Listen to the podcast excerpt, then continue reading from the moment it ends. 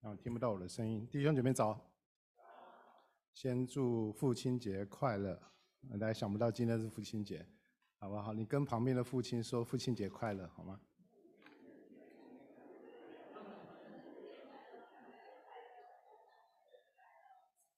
感谢主，感谢主。我们今天继续在啊《何西阿书》里面第三讲，啊，今天的题目是慈神爱所。经文是在《何西阿书》第十一章，呃，跟以往一样，好不好？我们站起来来读神的话语，请。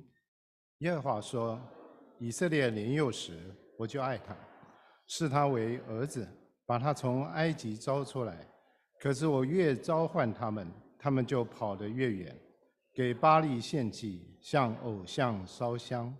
是我教以法莲学步，张开双臂抱他们，他们却不知道是我医治他们。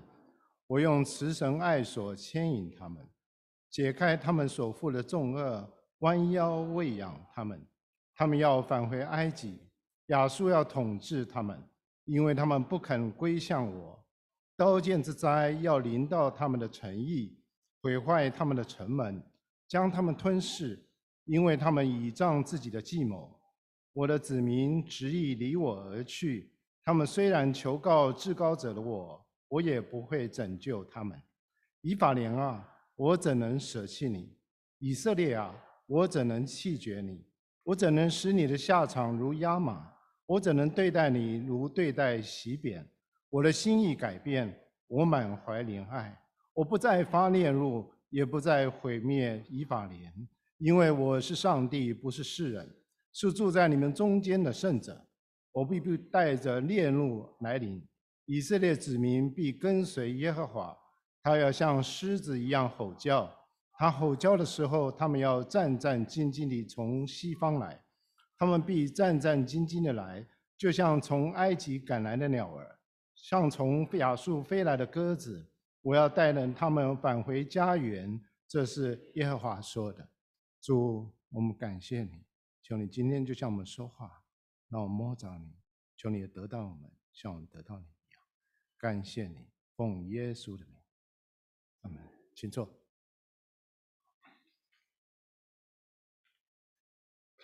这是今天的大纲，我就是耶和华，我爱他。我呼，我召唤，我怎能我吼叫？你有没有想过，这是上帝的独白？你们刚念的经文，你们想过上帝的独白是什么样？他能，他的独白能告诉我怎么样？他内心的世界，能告诉我们他内心的感受是什么吗？作为一个人，我们当然无法了解上帝，我们无法掌握上帝他心里面他真正在想什么。但是尽管如此，今天何西阿书十一章给我们这段宝贵的经文，好像给我们开了一扇小小的窗户，让我们进入上帝的内心的世界，帮助我们了解上帝对我们的心意。在何西阿书十一章里面，在这个读版里面，我们听到上帝的儿女，上帝对他儿女无限温柔的爱，他的忍耐，他的召唤。他对上帝儿女成全和重建的心意，在第一节说，何西阿说和耶耶和华说，以色列年幼的时候，我就爱他，视他为儿子，把他从埃及招出来。以色列年幼的时候，一位自有拥有完美的上帝，从他内心的深处，他在这一章里面涌出对以色列人的爱。以色列人年幼是什么时候？那时候。以色列百姓正在被法老压迫奴役，他们被无情的打击，他们没有自由，他们没有尊严，他们没有权利，他们不能做他们自己想做的事情。以色列百姓被命令要建造埃及的城墙，建造埃及的城市，是他们没有资格去居住的城市。他们被压抑，他们被压制，他们必须在田里面劳苦的耕种。收割庄稼，那些庄稼是他们自己的孩子不能享用的。以色列的百姓，他们每天努力的求生存，没有希望，没有目的，他们也没有梦想，因为现实太残酷了。把他们梦想的能力已经消耗了。那时候以色列人没有什么夸耀的，那时候以色列人就像一个年轻无忧的孩子，卑下贫穷，一无所有。但是上帝就在他们年幼的时候立定心志，立定心意，要主动跟这一群人建立爱的关系。他选择深深的要爱以色列人。就像一个富有同情心的父亲，当他看到孩子在哭的时候，他就伸出他的手，要接纳这个有需要的孩子，当成自己的孩子。是上帝拣选了以色列人，并将以色列从埃及的黑暗和辖制里面能够解放出来、解救出来。他并没有要以色列人付什么样的代价，因为他的爱是无效、无条件的爱，是没有。一样东西，世界上宝贵的东西，我们所有能够换回来的。以色列年幼的时候，上帝做什么？上帝使用了一个不可能的领袖，带领他们出埃及，带领他们离开奴隶，离开捆锁。这位领袖是一个有口疾的八十岁的老人，一个前埃及过气的贵族。一个因犯了杀人罪而被通缉的逃犯，一个被世界遗忘的人，一个在旷野里牧羊的人，这样一个人，上帝拣选他，让他面对当时在西方世界最强大的帝国埃及，他去面对世界上那时候最有权力的男人法老，他要他去面对他。上帝把该说的话语放在摩西颤抖的口中，向着法老说：“以色列是我头生的儿子，你让我的儿子离开埃及，让他来敬拜我。”上帝赐给摩西能力，在法老跟他手下面前行出神迹奇事。上帝给以色列人应许，告诉他们：他们不但他们不论有多少的困难在他们生命里面，他都会与他们在一起。在他们左右陪伴他们。上帝让幸运的法老，法老的心运，他给法老十个灾害，证明他他是真神，他有拥有独一无二的能力，胜过埃及人所有的偶像。最后，上帝将六百多辆的埃及的军兵的马马车沉没在红海里面，让他的百姓能够走过干地。渡过红海，得到真正的自由。只有上帝，只有上帝，没有人爱以色列人，没有人关心以色列人，只有上帝。没有人能够拯救以色列人，只有上帝。没有人给以色列人自由，只有上帝。上帝带领以色列人出了埃及，脱离了法老王的辖制，从此他们就能够做一个有尊严的人。他们做一个能够有明天的人，有梦想的人，他们能够成为一群能够自由敬拜上帝的人。只是可惜的是，以色列人离开了埃及，但是埃及没有离开以色列。埃及已经深入他们灵魂的深处，成为他们生命里面的一部分。在埃及，在埃及的时候，他们长久暴露在偶像崇拜的信仰和埃及异教的风俗里面。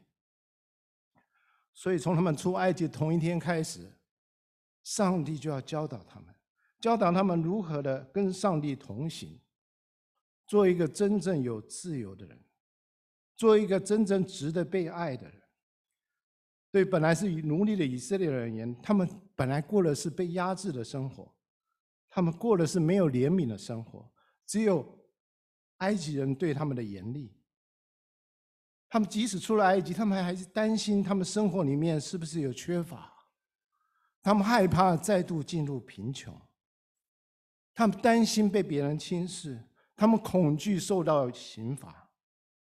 这些，这些变成他们生命的核心。虽然他们离开了埃及，他们已经自由了，但是他们里面还在枷锁当中，他们还是一个奴隶的生命，不是一个自由的生命。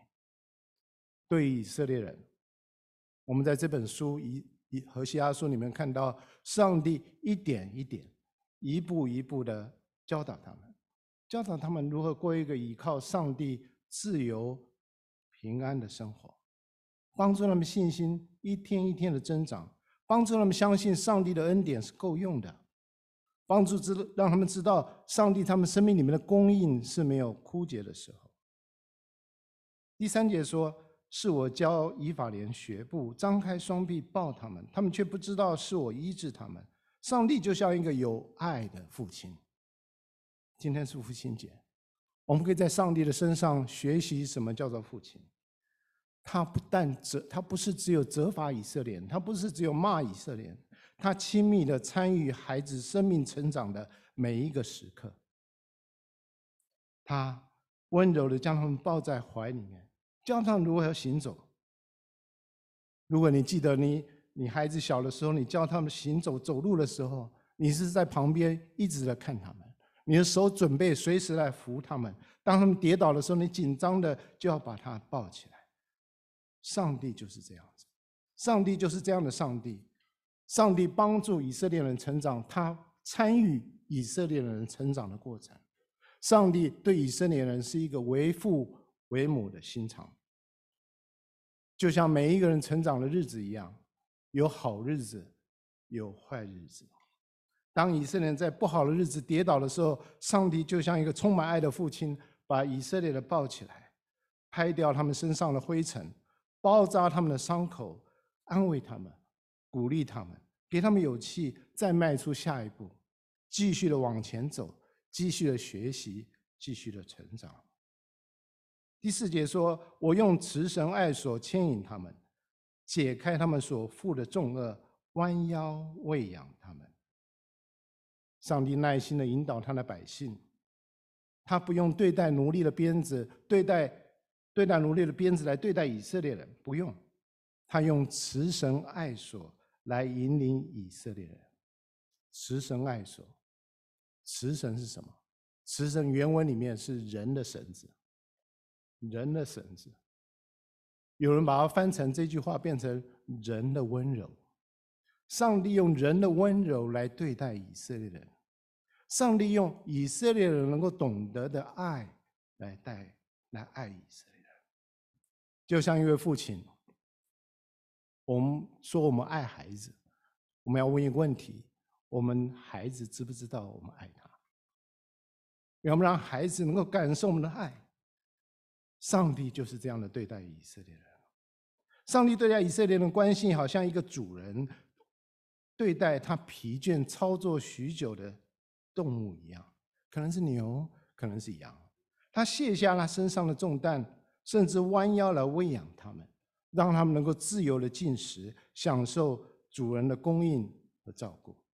这就是神对以色列人的态度，这就是神对以色列人无微不至的照顾，这就是神对我们的爱。神对我们的爱就是这么细微，这么贴心。这么不肯放弃，这么不肯放手，神就是这样的爱我们。上帝对以色列人的爱，就好像先知何西阿对他淫乱妻子割灭的爱一样，让我们不能了解他那样的忍耐，那样的坚持，让我们不能明白。弟兄姐妹，今天我们能够在这里敬拜，完全是上帝的恩典。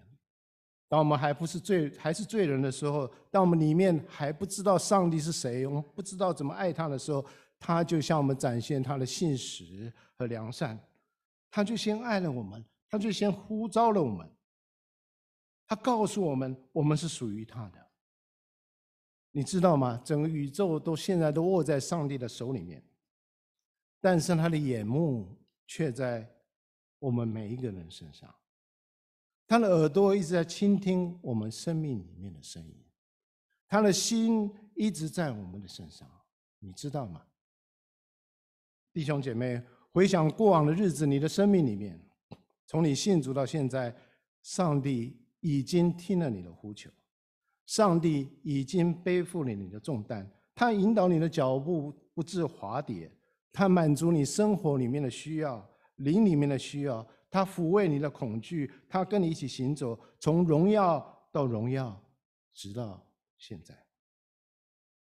无论我们晓不晓得，无论我们知不知道，今天我们所有人能够坐在这里，完全因为是上帝强烈的恩典、强烈的爱，他无微不至的照顾我们，他用我们无法理解的方式保护我们、保守我们，直到如今。然而，以色列人在历史上最大的悲剧是他们忘记了上帝的盟约。第二节说：“可是我越召唤他们，他们就跑得越远，给巴黎献祭，向偶像烧香。”以色列背弃了百姓，背弃了上帝，拜其他的偶像，他们的行为是偶然的吗？不是的，他们是有意识的选择，一而再，再而三。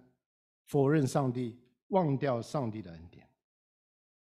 上帝那位上帝是忍耐，很久忍耐的上帝。他差遣先知呼唤以色列回头，提醒他们上帝是如何的爱他们。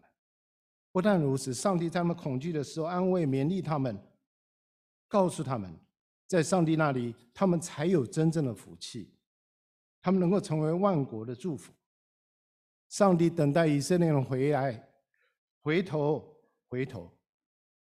先知所讲的一句最主要的主题，他所说说最主要主题就是要回头。你们要回头。上帝等待以色列人回头，但是他他要等的是一个回头回家的儿子，但是他等到了却是一个离开家的浪子。上帝越呼唤他们，他们就越悖逆，他们就越离开上帝。我们是不是这样的人？在这段经文中，我们看到上帝对北国以色列人的责备。当时迦南地拜偶像，他们特别崇拜巴力，他们相信巴力是掌管风、雨水和闪电。他们认为巴力可以帮助他们土地长出很多的农作物，他们能够有丰富的收成，帮助他们提高他们农业的生产力。他们拜巴力。他们求的是什么？他们求的是风调雨顺，他们求的是年年丰收，他们求的是富足，他们求的是外面的丰富，他们求的是看得见的、摸得到的的好处。他们求的是这样能给他这样好处的神。他们选择，所以他们选择不依靠耶和华，他们不依靠那位创造宇宙独一的真神。那一位神，他不但爱我们，他也要将，他也要我们将我们的生命献给他。他们不要这样的神，他们选择破坏他们跟上帝的盟约，通过献祭将他们的心交给偶像，交给巴力，甚至到一个地步，他们不但在灵里面跟巴力有关系，他们甚至学当时迦南的风俗，在圣在神殿。拜偶像的神殿跟神殿里面的庙妓发生正常的关系，发生仪式性的关系，他们觉得这样可以获得巴力的祝福和保护。不但如此，以色列因为信仰的堕落，连带其他的罪恶也被催化出来。我们上次上上上次看的经文第四章里面说，他指控住在这片土地上的居民说。这片土地上的人无诚实、无良善，无人认识神。他们咒诅、撒谎、凶杀、偷窃、奸淫、为所欲为，血案累累。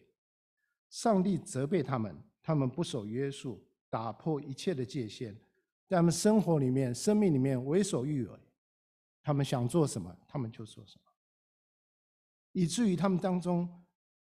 血案、杀人、流血的事件接踵而至，以色列就是这样的一个败坏，以至于上帝在那里这里宣告说：这片土地上没有信实的人，没有良善的人，没有一个人认识上帝，没有一个人跟上帝有关系，就是这样一个社会。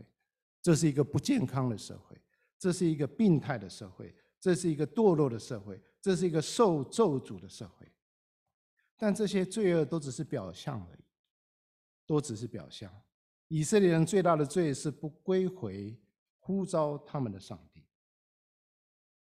每次我们讲到这样的主题，我们就想到我们的世界就是这样的世界，我们所在的国度，我们所在的社会就是这样一个社会。我们要求神怜悯我们。以色列当时的以色列人就像一个忘恩负义的傲慢的孩子，他们离弃了抚养他们的父母，对父母的呼唤充耳不闻，他顽固地拒绝父母的谆谆教诲，他们离弃爱他们的上帝，他们不理上帝，他们选择拒绝上帝。但是上帝是一个负责任的父亲。他告诉以色列人，他们不顺服的结果。以色列人就像我们所有人一样，我们都可以自由的选择。但是有一样事情我们不能选择，我们不能选择我们自由选择之后的结果。而西阿书在十一章第五到第六节说，他们要返回埃及，亚述要统治他们，他们不肯归向我。刀剑之灾要临到他们的城邑，毁坏他们的城城门，将他们吞噬，因为他们仰仗自己的计谋。上帝警告以色列人，他们要面对自己选择的后果。毁坏城门，毁坏城门，城门在旧约里面代表外面的荣耀，代表浮夸。毁坏在这个字这个地方的原文是使它衰弱的意思，weaken。所以毁坏城门可以翻译成使他的浮夸衰弱，使以色列人外面夸耀的成就、夸耀的荣耀变得一点价值都没有。上帝告诉他们，他们将被迫要回到埃及。这里的埃及是属灵的意义上的埃及，它代表的是捆绑，它代表的是不自由，代表的是奴隶。重回埃及代表以色列人再重新的做奴隶，重新的再一次的不自由，重新的受到没有爱、没有怜悯的对待。只不过这一次在现实世界上，他们不再回到地理上的埃及，等待他们的是一场残暴的战争。亚述人大军就要兵临城下，撒玛利亚城将被围，将被攻陷。整个北国将被以色列人，将被亚述人灭亡。这一切都发生在何西阿书成书之后不久的未来，这就是他们要面对的结果。因为他们忘记上帝是他们真正的君王，因为他们拒绝归回耶和华。第七节说：“我的子民执意离我而去，他们虽然求告至高的我，我也不会拯救他们。”以色列人呼求上帝帮助他们的时候，上帝知道他们执意要离开上帝，即使他们还在求，他们也是嘴巴求，他们不是从心里求，他们心里并没有真正的悔改，所以上帝说他不会帮助他们。所有圣经的话不单是对人说的，当时人说的，也是对我们现在的人说的。当我们在看这段经文，我们在批评以色列人之前，我们先问问自己：我们听得到上帝对我们的召唤吗？有多少时候我们跟以色列人一样，一样的忘记神的恩典，一样的悖逆，一样的拜偶像，不是吗？我常常想到我自己属灵的生命的成长，上帝想到我过往的日子，上帝关注我的需要，他耐心等待我，等待我常常慢了好几拍来顺服他。他关心我的里面的需要，他当我恐惧的时候，他帮助我；当我焦虑的时候，他安慰我；他无时无刻的不关心我，在爱我。即使我这样体会，但是我还是发现，有时候我还是常用自己的方法来面对我自己的生活，想用自己的手段来解决我生命里的问题，甚至一不小心。就敬拜了我生命里面的偶像。这些偶像可以是我的工作，这些偶像可以是我的梦想，是我的野心，是我的人际关系。这些偶像可以甚至是我的服饰，可以是我的家人，甚至是我的孩子。所有所有让我会离开上帝的人事物，都是我的偶像。我知道，当我在敬拜我人生的偶像的时候，我正在让爱我的上帝来伤心。每次当我想到这件事情的时候，我就回到他面前，求他来赦免我，求他来帮助我，再一次能够有机会回转他的面前，在他爱里面被他得到。弟兄姐妹，你的偶像是什么？你今天所依靠的是什么？你生命中所仰赖的保障和供应是什么？你将你的生命、将你的心献给了谁？我们今天都在这里敬拜。如果我们要成为一个真正用心灵和诚实来敬拜上帝的人，成为一个真正跟随上帝的人，我们需要勇敢的面对自己，很诚实的面对自己。我们不能自己在欺骗自己。我们要问：我们是不是常常倾向于轻看我们自己生命里面的不足？的罪，我们是不是为自己的自以为是找到很多很多的理由？我们是认为我们生命里面很多的难处、很多的问题都是别人的错，是我配偶的错，是我爸爸妈妈的错，是教会的问题，是社会的问题，是国家的问题，是所有跟我不一样意见的人的问题，都是别人的问题。我们不能再逃避，我们不能再有借口，因为逃避跟借口只会让我们更加的软弱，更加的没有盼望，我们的城门就要毁坏。弟兄姐妹，求神让我们看自己是一个，看到自己是一个什么样的人，看到我们的本相，我们还有机会回到上帝那里去。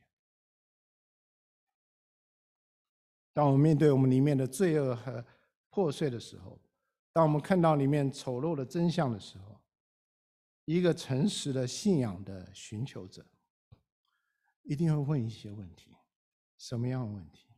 既然我这么败坏，我难道还有希望吗？既然我这么多缺点，这么多的罪，我难道还能够翻身吗？既然我这么的残缺，我的一生难道就是这样吗？我还有未来吗？我神还爱我吗？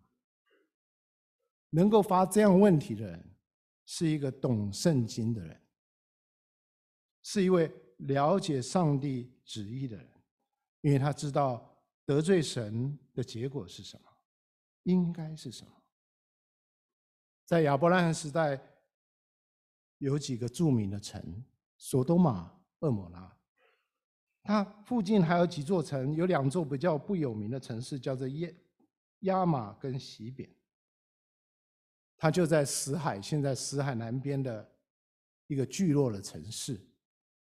那里的人，他们自大、傲慢、冷漠对待上帝，对待上帝的选民。他们行可憎，圣经说可憎的罪恶，上帝看都不想看，听都不想听的罪恶。最后，上帝用硫磺火石，瞬间的将这几个城市消灭。在申命记二十九章，摩西摩西来劝勉以色列人，说：“你看到这地都是盐，没有办法耕种，寸草不生，如同耶和华盛怒之下毁灭的索多玛、蛾摩拉、亚玛和西边。”告诉他们不要犯罪，如果犯罪的话，我们就像这些的城市一样，上帝审判就会临到。上帝的审判是彻底的。上帝的审判是完全的。以色列在他们的话语上，在何西阿的那个时代，他们也是拒绝上帝，他们破坏跟上帝的盟约，他们理当像索多玛、蛾摩拉、亚玛、西扁一样，应当因为他们自己的罪恶离弃神，受到同样的审判。以色列人也许觉得他们与众不同，他们是选民，但是在上帝圣洁的上帝面前，我们都知道。他们跟其他人没有不一样，都应该要面对上帝圣洁的愤怒和相同的审判。然而，令人惊讶的是，上帝没有这么做。在第八节、第九节，我们看到上帝说出他的心声。他说：“以法莲啊，我怎么能舍弃你？以色列啊，我怎能弃绝你？我怎能使你的下场如亚玛？我怎能对待你如对待洗扁？我的心意改变，我满怀怜爱，我不再发烈怒，也不再毁灭以法莲，因为我是上帝，不是世人，是住在你们当中的圣者，我必不带着烈怒来临。”上帝一件一件的说出他心里面的感觉。他用四个“我怎能”把他的心表达出来，把他对以色列人的爱表示出来。这个爱强烈的程度，让他选择不马上审判以色列人。上帝选择改变他的心，改变这个这个字原文是颠覆的意思。上帝在这里不颠覆那个以色列人，那个顽梗悖逆、背弃上帝。的那个以色列人，他不颠覆他们，他选择颠覆他自己的心。上帝是一位让我们测不透的上帝，他的行事法则跟世上的人都不一样，他的意念真的高过我们的意念，他的道路真的高过我们的道路。上帝说他是一个圣洁的神，他不像圣世界上的人，不像我们。当我们面对我们敌人的时候，甚至我们的朋友，甚至我们的家人跟我们在有冲突的时候，我们不可能同时展现出公义，又展现出慈爱。但是神做得到，因为他不是世界上的人，他跟世界上人不一样。上帝是完美的，他的爱是完美的，所有美善的恩赐都是从天上来的，在他没有转变。完美的事情不需要改变，所以上帝跟上帝的爱不需要改变。在上帝完美的爱里面，上帝上帝定义不放弃他悖逆的儿女，决定住在他们当中，决定做他们的上帝。他决定他们无论走到哪里，他都有他们同在。他决定不论他经过什么样的困难、什么样的试炼、什么样的试探。什么样的痛苦，他都要在他们旁边。即使生命里面的痛苦常常是我们自己搞砸的，我们生命里面的混乱常常是我们咎由自取的。即使这样，上帝说：“我要住在他们当中。”不知道在今天的早晨，你有没有听到我们的天父对我们很久不改变的爱吗？这个爱是我们不配得到的。上帝愿意住在我们当中，上帝愿意住在人的当中，这是一个令人惊讶的真理。我们中国人讲了几千年天人合一，我们在这里看到这个真理是圣经里面一个重要的主题，从圣经的第一页到圣经的最后一页，上帝就是要住在他所爱的儿女的当中。就是决定要住在我们当中，他这个决心，他这个旨意，在主耶稣基督的身上达到了巅峰。耶稣基督是神道成的肉身，住在我们当中，是以马内利，是与我们同在的神。耶稣基督，你认识耶稣基督吗？耶稣基督诞生的时候，北国以色列早已经亡于亚述人之手。南国犹大也被巴比伦灭亡了，就连亚述帝国、巴比伦帝国都已经消失在历史的舞台。当时罗马帝国是当时的超级强权。时代改变了，文化改变了，语言改变了，他们当时的流行的风气也改变了。但是何西阿那个世界跟耶稣的世界却是惊人的相似。使徒约翰在约翰福音里面这样描述耶稣来的时候那个世界。他说：“耶稣是真光，来到世上，照亮世上，照亮所有的人。他在世界，世界是借着他造的，世界却不认识他。他到自己的地方，自己人却不接待他。何西啊，他也在以色列人当中，他向以色列人传讲话神的话语，他向以色列人发预言。”但是以色列人虽然认知道上帝，虽然有上帝的律法，上帝虽然带领他们，但是他们不认识上帝。我们上次说过，不认识上帝是跟上帝没有关系的意思。同样的，耶稣生在一个不认识上帝的世界，那个世界当中的人不认识耶稣基督，就是那位创造天地的造物主。耶稣就是那真光，耶稣就是他们的救赎主。和西亚的世界，耶稣的世界，我们的世界，我们的世界是第三个世界。这第三个世界已经完全不一样。我们有 Internet，我们有各样科技，我们觉得我们自己非常了不起，但是这个世界跟前两个世界却又是惊人的相似。我们这个世界的人照样不认识耶稣，照样拒绝耶稣，照样抵挡耶稣，照样不认识耶稣，不接受耶稣。但是我们感谢神。我们不用像以色列人，不用像他们的结局，我们不用面对上帝直接在我们身上的审判，我们不需要灭亡。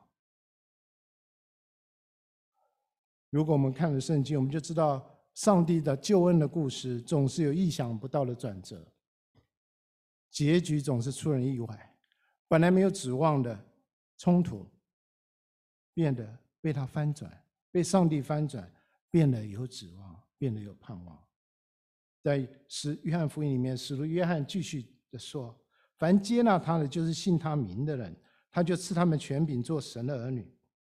道成的肉身，住在我们中间，充充满满的有恩典有真理。我们也见过他的荣光，正是父独生子的荣光。”约翰在这里宣告：那位不离不弃的上帝，已经取了肉身的形状，来到世人的当中，在我们中间，住在我们心里面。要决定陪伴我们走一生的道路，上帝的爱让他不会长久的把我们放在黑暗里面，上帝的爱让我们不会长久的被抛弃在天父的家门外面。纵然我们骄傲的、虚假的活在这地上，过着没有明天、没有盼望的生活，但这位奇妙的上帝，他固执的要闯入我们的生活。他坚决的要进入我们的世界，说要与我们同在，给我们一个新的生命，并且说要永远的爱我们。他是一个非常奇妙的上帝。上帝在以何西阿的这些，我们看了经文里面，他应许救他的百姓，他应许给他的百姓有一个新的开始，有一个完美的生命，同时有一位完美的父亲。使徒行传，使徒约翰。给了我们一个活生生的见证，见证了何西阿书当中的应许，在耶稣基督的身上完全的被实现。以色列人的故事，我们刚刚看了经文里面，在第十节、第十一节有最意想不到的转折。以色列的子民必跟随耶和华，他要像狮子一样的吼叫，他吼叫的时候，他们要战战兢兢的从西方来。他们必战战兢兢的来，就像从埃及赶来的鸟儿，从亚像从亚亚述飞来的鸽子。我要带领带他们返回家园。这是耶和华说的。我们听到上帝说，以色列将因自己的选择面对自己选择的后果，他们有后果。因为他们被流放到世界各地，四散到亚述、埃及其他遥远的国度里面，在万国当中被抛来抛去，两千多年的时间。他们在两千多年的时间，他们求生存，他们被歧视，他们被欺负，他们被压制，他们受苦，他们面对各式各样的逼迫，甚至大屠杀。然而，就在这么难过的两千多年的时间。上帝也没有离开他们，要与他们同在。上帝保护他们，纵然他们在列国当中是最小的，他们人数是最少的，上帝仍然无条件的爱他们，因为上帝的爱是信实的，不会改变的。上帝的爱让犹太人在世上还继续的存留，上帝的爱在犹太人还存在这个世上，让我们看到上帝的真爱的得胜。犹太人今天还在世上还存在，就是一个最好的证明。上帝将要吼叫，上帝在他定规的时刻表里面，他将要吼叫，他将要呼喊所有他的儿女从埃及回来，从亚述回来，从全世界各地回来，回到上帝那里来。他们将要匆忙的、赶快的回来，从回到上帝那里，像一只小鸟，像一只鸽子那样无助。到了上帝那里，他们不再害怕，他们不再受苦，他们不再受咒诅，因为上帝要保护他们，在上帝翅膀的荫下，将他们安置在上帝充满爱的家里面。他们从流放之地归回到耶和华爱的怀抱里面。你以为他只是描写以色列人吗？他描写的是千千万万所有离开上帝、不认识上帝的人。我不知道你现在是不是认识上帝？上帝现在就在呼召你，呼召你回到他的身边。我们看到十一章所有的经文里面指出了以色列人从流放地归回，不单是他身体的归回，不单是他外面的归回。不但是他身体离开了奴隶的光景，进入一个自由的状态，不单是这样子，更重要的是预表预表上帝的百姓、上帝儿女，所有跟随上帝的人，要第二次的出埃及。第二次出埃及是在灵里面的出埃及，灵里面的出埃及，他们要从罪和死亡的捆绑里面出来，他们要从撒旦仇敌的权势中被拯救出来。上帝应许在这第二次的出埃及里面，以色列人，神上帝的儿女将完全的被重建起来。问题，谁是以色列？那位已经来的弥赛亚耶稣基督，我们看到在圣经里面，把这个应许实现。耶稣基督才是那个上帝顺从的儿子。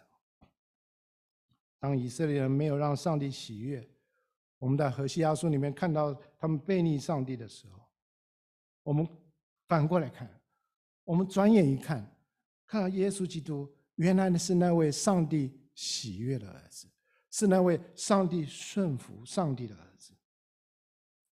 谁是以色列？耶稣是大卫王的后裔，代表真正的以色列，他将要合乎上帝心意的生命活出来。行上帝的旨意，顺服在地上，完成上帝的旨意。耶稣基督透过他的死，透过他的复活，让救恩给世界上所有在黑暗里面的人。他呼召他们聚集在上帝的怀抱里面，让他们能够在上帝的爱里面得到医治，得到生命。上帝呼召以色列人第一次离开埃及，但他们失败了。他们不能体会上帝的爱，他们不能顺服上帝，他们不能把埃及老的生命丢掉，过一个讨上帝喜悦的新的生命。在马太福音第二章第二章里面，我有一个故事。希律王那时候听到，听到犹太的王要生在耶路撒冷，他就说要把耶路撒冷。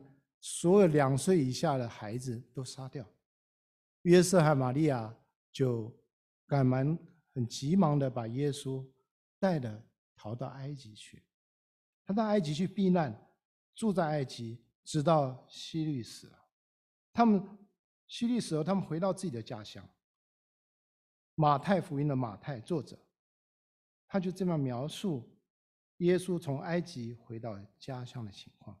他说：“这是要应验主借着先知所说的话。我从埃及招我的儿子出来。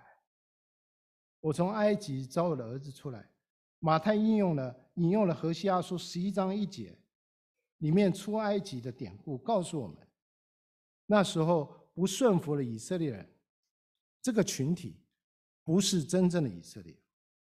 在孩童时期出埃及的那个耶稣。那位耶稣才是真正的以色列。这个耶稣代表顺服的以色列，代表上帝喜悦的儿子，因为他不会向任何的偶像低头，他只会全心全意的爱上帝。因为对上帝的爱，以及他里面对上帝荣耀上帝的热情，他对上帝无条件的爱，他回应是他无条件的顺服。最终，耶稣死在十字架上，为什么？因为他用他的顺服来拯救所有那些千千万万不顺服、悖逆的上帝儿女们，就是你，就是我。只有借着耶稣十架的救赎，像你我这样任性的孩子，才能够被拯救，才能被改变，才能被称作是上帝圣洁的百姓，才能够被称作是从世界里面呼召出来回到上帝那里的人，才能够称作是一个用心灵和诚实敬拜上帝的人，才能够被称作是上帝荣耀的教会，才能够被称作在主耶稣基督里面。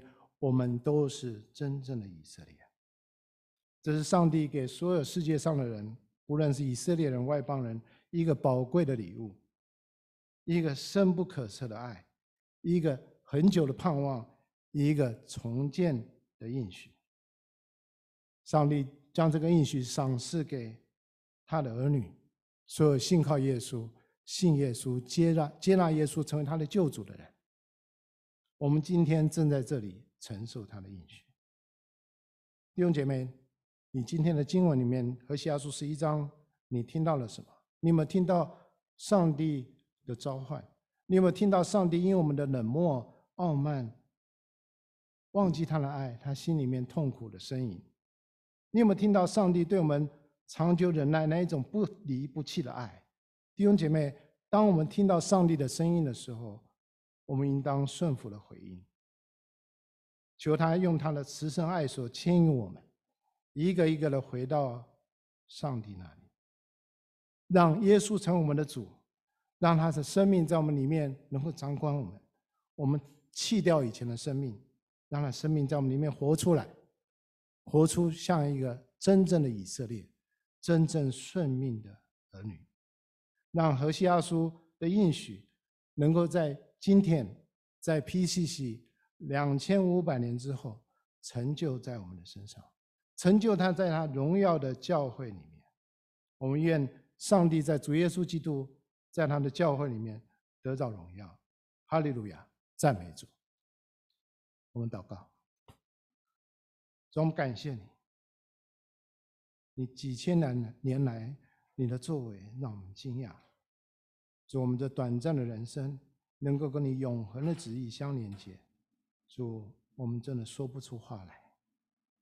主，你的爱是这样的长阔高深，你的爱是这样的恒久忍耐，你的爱是这样的没有终止，你的爱是这样的完美。你在爱里面让我们看到我们是怎样的罪人，我们忘记你太久。主，我们真的将在座的还不认识你的朋友们，还不认识耶稣的。主，我们将他们交在你的面前，让他们知道上帝在呼召他们，上帝在召唤他们，回到上帝的家里面，借着上帝的儿子来帮助他们，回到上帝的慈爱里面，好像雀鸟一样，好像鸽子一样。我们在外面飞得太久，我们在外面受苦太久，我们今天要回到上帝的翅膀的荫下，让他来照顾我们。让他来保护我们，让他的爱充满我们。我们剩下的人生不知道多少，但主，你的爱却是到永久。主啊，我们就将我们每一位都交在你面前，也为我们在座的弟兄姐妹交在你面前。虽然我们信主了，虽然我们跟随你了，但是多少时候我们忘记你？我们按照我们自己的心意来生活，我们按照我们自己的脚步来走我们自己的道路。